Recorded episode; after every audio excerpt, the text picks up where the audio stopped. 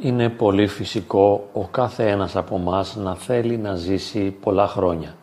Γι' αυτό και ευχόμαστε στις γιορτές χρόνια πολλά. Είναι σημαντικό να ζήσουμε πολλά χρόνια.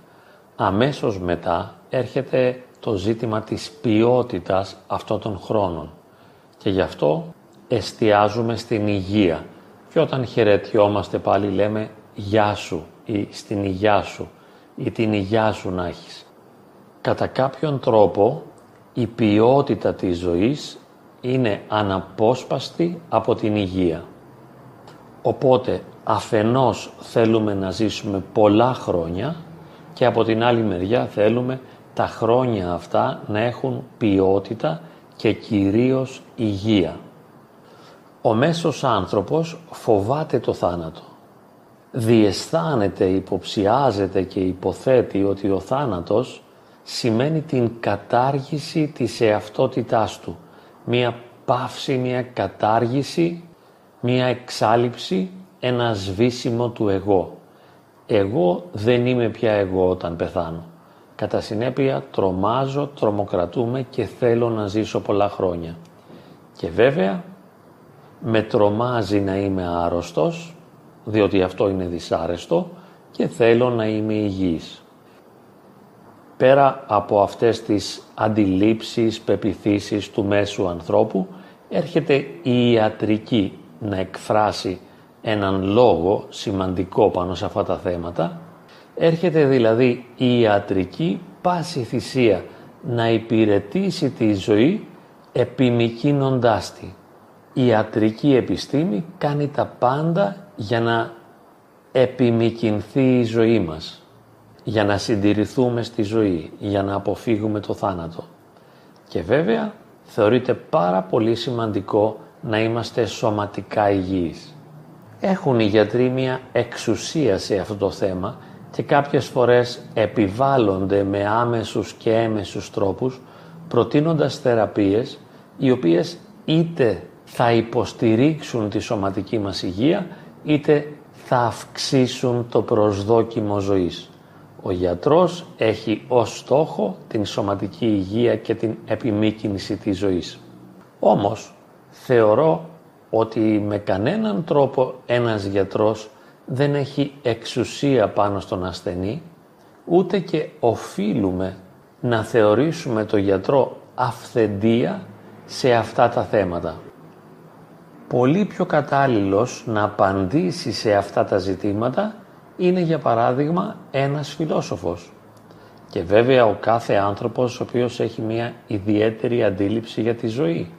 Αλλά ένας φιλόσοφος διερευνά τις αξίες της ζωής και αναζητά τι είναι καλό και τι είναι κακό, τι είναι ωφέλιμο και τι βλάπτει τον άνθρωπο και εν γέννη η φιλοσοφία έχει μια κοσμοθεωρητική αντίληψη η οποία υπερβαίνει το επίπεδο της επιστήμης. Ο σύγχρονος επιστήμονας κατεξοχήν είναι ένας τεχνολόγος, ένας τεχνίτης. Έτσι και ένας γιατρός είναι ένας τεχνίτης της σωματικής υγείας. Ο στόχος του είναι να βελτιώσει τη σωματική υγεία. Αλλά δεν είναι ο γιατρός το κατάλληλο πρόσωπο, δεν είναι ο γιατρός η αυθεντία την οποία οφείλουμε να υπακούσουμε, διότι ο γιατρός δεν γνωρίζει τι είναι το καλό και το κακό, τι είναι το ωφέλιμο και τι είναι το βλαβερό. Βέβαια πολλές φορές η αντίληψη του μέσου πολίτη συντάσσεται με τις απόψεις της σύγχρονης ιατρικής επιστήμης. Διότι ο μέσος άνθρωπος φοβάται και θέλει να είναι υγιής και θέλει να ζήσει χρόνια πολλά. Όμως Υιοθετώντας μια φιλοσοφική προοπτική, μπορούμε να υπογραμμίσουμε ότι αυτό που είναι πιο σημαντικό και από την υγεία και βέβαια και από την επιμήκυνση της χρονικής διάρκειας της ζωής μας είναι η ποιότητα της ζωής. Το να μπορώ δηλαδή να είμαι ένας χαρούμενος, δημιουργικός άνθρωπος. Να μπορώ να χαίρομαι τη ζωή μου και να αισθάνομαι ότι η ζωή μου έχει ένα νόημα και αξίζω να την ζήσω. Μία άλλη επιστήμη σε εισαγωγικά η οποία έχει λόγο πάνω σε αυτά τα θέματα είναι και η θεολογία, η ποιμαντική θεολογία. Μέσα από το θεολογικό πρίσμα αυτό που έχει σημασία δεν είναι τόσο η σωματική υγεία ή τα πολλά χρόνια της ζωής μου, αλλά τα χρόνια της ζωής και τα τέλη της ζωής να είναι χριστιανά. Χριστιανά τα τέλη της ζωής ημών. Και βέβαια αυτό που έχει σημασία είναι κάθε στιγμή με κάθε πράξη, σκέψη ή αίσθημα να πλησιάζω το Θεό και όχι να απομακρύνομαι από Αυτόν. Δεν έχει σημασία τόσο να είμαι σωματικά υγιής ή να ζήσω πολλά χρόνια, αλλά αυτό που έχει πρωταρχική σημασία είναι να ακολουθώ μία αγιαστική πορεία και βέβαια να συμβάλλω και στον αγιασμό του σύμπαντος κόσμου. Συμβάλλω ώστε ο κόσμος, οι άνθρωποι, αλλά ακόμη και τα ζώα και τα φυτά και ολόκληρη η υλική δημιουργία μέσα από μένα να καθαγιάζεται. Σαν να συμβάλλω κατά κάποιον τρόπο ώστε να αποκαλύπτεται και να φανερώνεται στον κόσμο η χάρη του Αγίου Πνεύματος. Είναι ένας άλλος στόχος. Σύμφωνα λοιπόν με το θεολογικό πρίσμα, εάν η ζωή μου δεν ακολουθεί μια πορεία αγιασμού και αν η ζωή μου δεν είναι αγάπη, τότε δεν έχει νόημα και δεν έχει σημασία και δεν χρειάζεται βέβαια οπωσδήποτε να επιμηκυνθεί. Ούτε έχει σημασία να είμαι σωματικά υγιής αν δεν αξιοποιώ αυτή τη σωματική υγεία ώστε να υπηρετώ το σχέδιο της σωτηρίας του Θεού για εμένα και για όλο τον κόσμο. Αυτό που θέλω να υπογραμμίσω είναι ότι οι γιατροί δεν είναι παντογνώστες, δεν είναι αυθεντίες, δεν είναι φιλόσοφοι και δεν γνωρίζουν τι είναι το καλύτερο για εμάς. Βέβαια, το ίδιο δεν το γνωρίζουν και οι πολιτικοί, αλλά και άλλοι επιστήμονες όπως οι ψυχολόγοι, οι κοινωνιολόγοι και άλλοι. Διότι και ο ψυχολόγος έχει ως στόχο την βελτίωση της ψυχολογικής κατάστασης του ανθρώπου, να βελτιωθούν δηλαδή επιδιώκει οι ψυχολογικές του ισορροπίες και να αξιοποιηθούν οι ψυχολογικές του δυνατότητες, ώστε να απολαμβάνει και να χαίρεται τη ζωή, να προοδεύει και να έχει ποιοτικές σχέσεις με τους άλλους. Ένας κοινωνιολόγος μελετά τα κοινωνικά φαινόμενα και στο μέτρο του δυνατού θα ήθελε να βελτιώσει τις κοινωνικές δομές και τις κοινωνικές λειτουργίες, όπως άλλωστε ένας αρχιτέκτονας συμβάλλει ώστε τα οικοδομήματα του ανθρώπου να έχουν υψηλή λειτουργικότητα και αισθητική, αλλά και ένας φυσικός, ένας μαθηματικός, με το δικό τους τρόπο ο καθένας συμβάλλει στην βελτίωση της ποιότητας του ανθρώπου κατά το δυνατόν.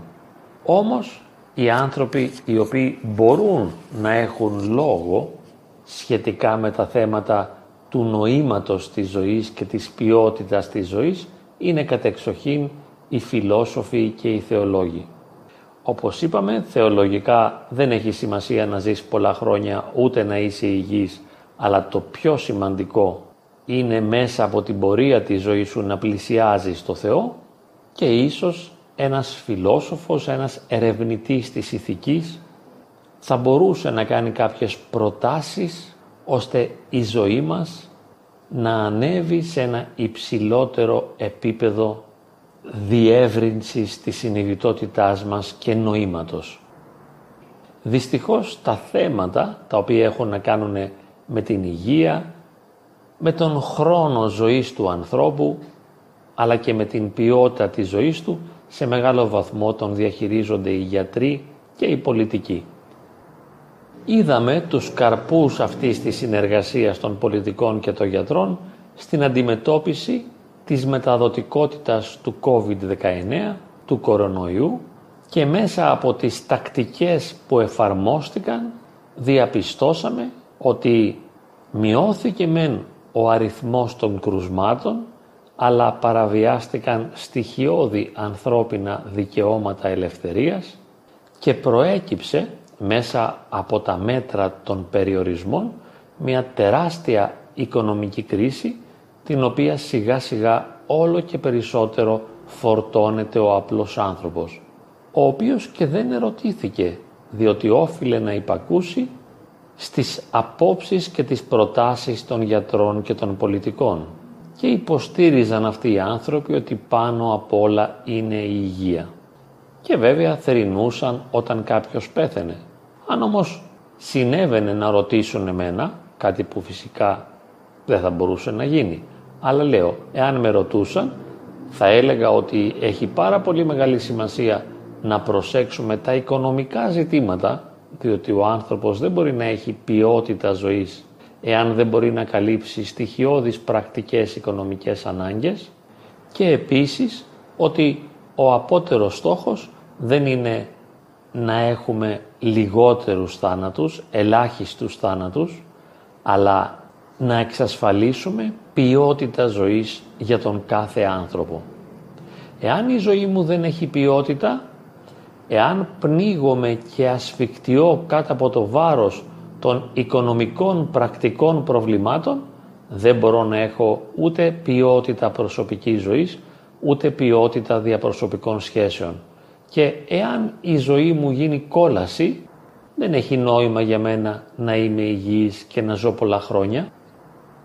Η επιβολή αυτή της ιατρικής επιστήμης φαίνεται πιο ξεκάθαρα σε άτομα τα οποία πάσχουν από ανίατες ασθένειες άτομα τα οποία βιώνουν έντονη οδύνη εξαιτίας της ασθένειάς τους στην καθημερινότητα και οι γιατροί πάση θυσία επιδιώκουν να συντηρήσουν τον πάσχοντα όσο το δυνατόν περισσότερο σε μια ζωή οδύνης, μοναξιάς, πόνου, εγκατάλειψης, απώλειας νοήματος και υπαρξιακού κενού. Όπως θυμάμαι και ο ίδιος κάποτε που είχα ένα συντριπτικό κάταγμα στη δεξιά πτέρνα, όταν ερχόντουσαν οι γιατροί να με δούνε, έλεγαν «Τι έχουμε εδώ» ρωτούσε ο καθηγητής. «Μία πτέρνα» απαντούσαν οι άλλοι. Οπότε μαζί μου δεν ασχολιόντουσαν καθόλου. Κάποιες φορές δεν έλεγαν ούτε «Γεια». Ήμουν μία φτέρνα. Ναι, αλλά αυτό δεν είναι η αλήθεια η δικιά μου. Εσείς βλέπετε μία φτέρνα, την οποία θέλετε να τη σώσετε και τελικά την σώσατε παρότι έχει μια αναπηρία στη βάδιση, τη σώσατε και σας ευχαριστώ πάρα πολύ. Αλλά θα χρειαστεί να με ρωτήσετε, να μάθετε τι θέλω, πώς αισθάνομαι, τι νιώθω, τι σημαίνει για μένα το σωματικό μου αυτό πρόβλημα. Και βέβαια με ποιον τρόπο επηρεάζει αυτή η ασθένεια άλλες πτυχές της ζωής μου, όπως τις διαπροσωπικές μου σχέσεις τις οικογενειακές σχέσεις και τα οικονομικά θέματα. Διότι όπως είπαμε, δεν είναι αρκετό να έχω σωματική υγεία, ούτε θα πρέπει να εστιάσω υπερβολικά στη σωματική υγεία και στην επιμήκυνση του προσδόκιμου ζωής. Αυτό που έχει σημασία είναι να αισθάνομαι καλά ή να έχει η ζωή μου ένα πολύτιμο νόημα. Να είναι σημαντική και σημαίνουσα η ζωή μου για μένα. Και ο μόνος ο οποίος μπορεί να το κρίνει αυτό είμαι εγώ ίδιος. Και γι' αυτό το λόγο δεν αποδέχομαι καμία εξουσία. Σέβομαι βέβαια την πρόταση του γιατρού και τον αγώνα του και την προσπάθειά του να με βοηθήσει να έχω σωματική υγεία. Πολύ ωραία, ευχαριστώ, το σέβομαι. Αλλά θα ήθελα να ερωτηθώ και να εκφράσω την άποψή μου και να υποστηρίξω με επιχειρήματα τη διαφωνία μου. Ότι για μένα δεν είναι σημαντικό να γίνει η φτέρνα καλά. Ούτε είναι το πιο σημαντικό να μην κολλήσω κορονοϊό ή να ζήσω πολλά χρόνια. Αυτό που έχει σημασία είναι η ποιότητα. Είτε ως κοσμική, εκοσμικευμένη χαρά, είτε ως πνευματική χαρίτωση. Αυτά τα δύο με ικανοποιούν, με καλύπτουν, με αναπαύουν να είμαι χαρούμενος στον κόσμο ή να έχω τη χαρά του Χριστού μέσα μου. Εάν μου λείπουν αυτά τα δύο, δεν με ενδιαφέρει προσωπικά ούτε η σωματική υγεία, ούτε τα χρόνια πολλά. Αν μπορούσε λοιπόν κανείς να είναι αυθεντία και να εξωτερικεύσει μια υπεύθυνη τοποθέτηση πάνω σε αυτά τα θέματα, θα ήταν, όπως είπαμε και προηγμένως, ένας φιλόσοφος ή ένας θεολόγος. Και βέβαια, πάνω απ' όλα, ο κάθε άνθρωπος ξεχωριστά, ο οποίος έχει μια δική του προσωπική αντίληψη, έχει μια δική του προσωπική κοσμοθέαση, την οποία όλοι οφείλουν να λαμβάνουν υπόψη τους και να την σέβονται.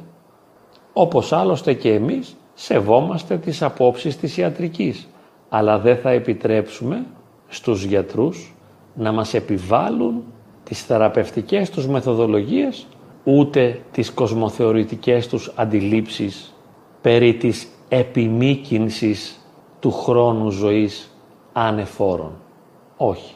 Ζητάμε την ποιότητα. Όπως είπαμε, ή τη χαρά του κόσμου ή τη χάρη του Θεού. Χωρίς αυτά τα δύο δεν θέλουμε να ζήσουμε. Ή, ας το τοποθετήσω πιο προσωπικά, εγώ δεν θέλω να ζήσω.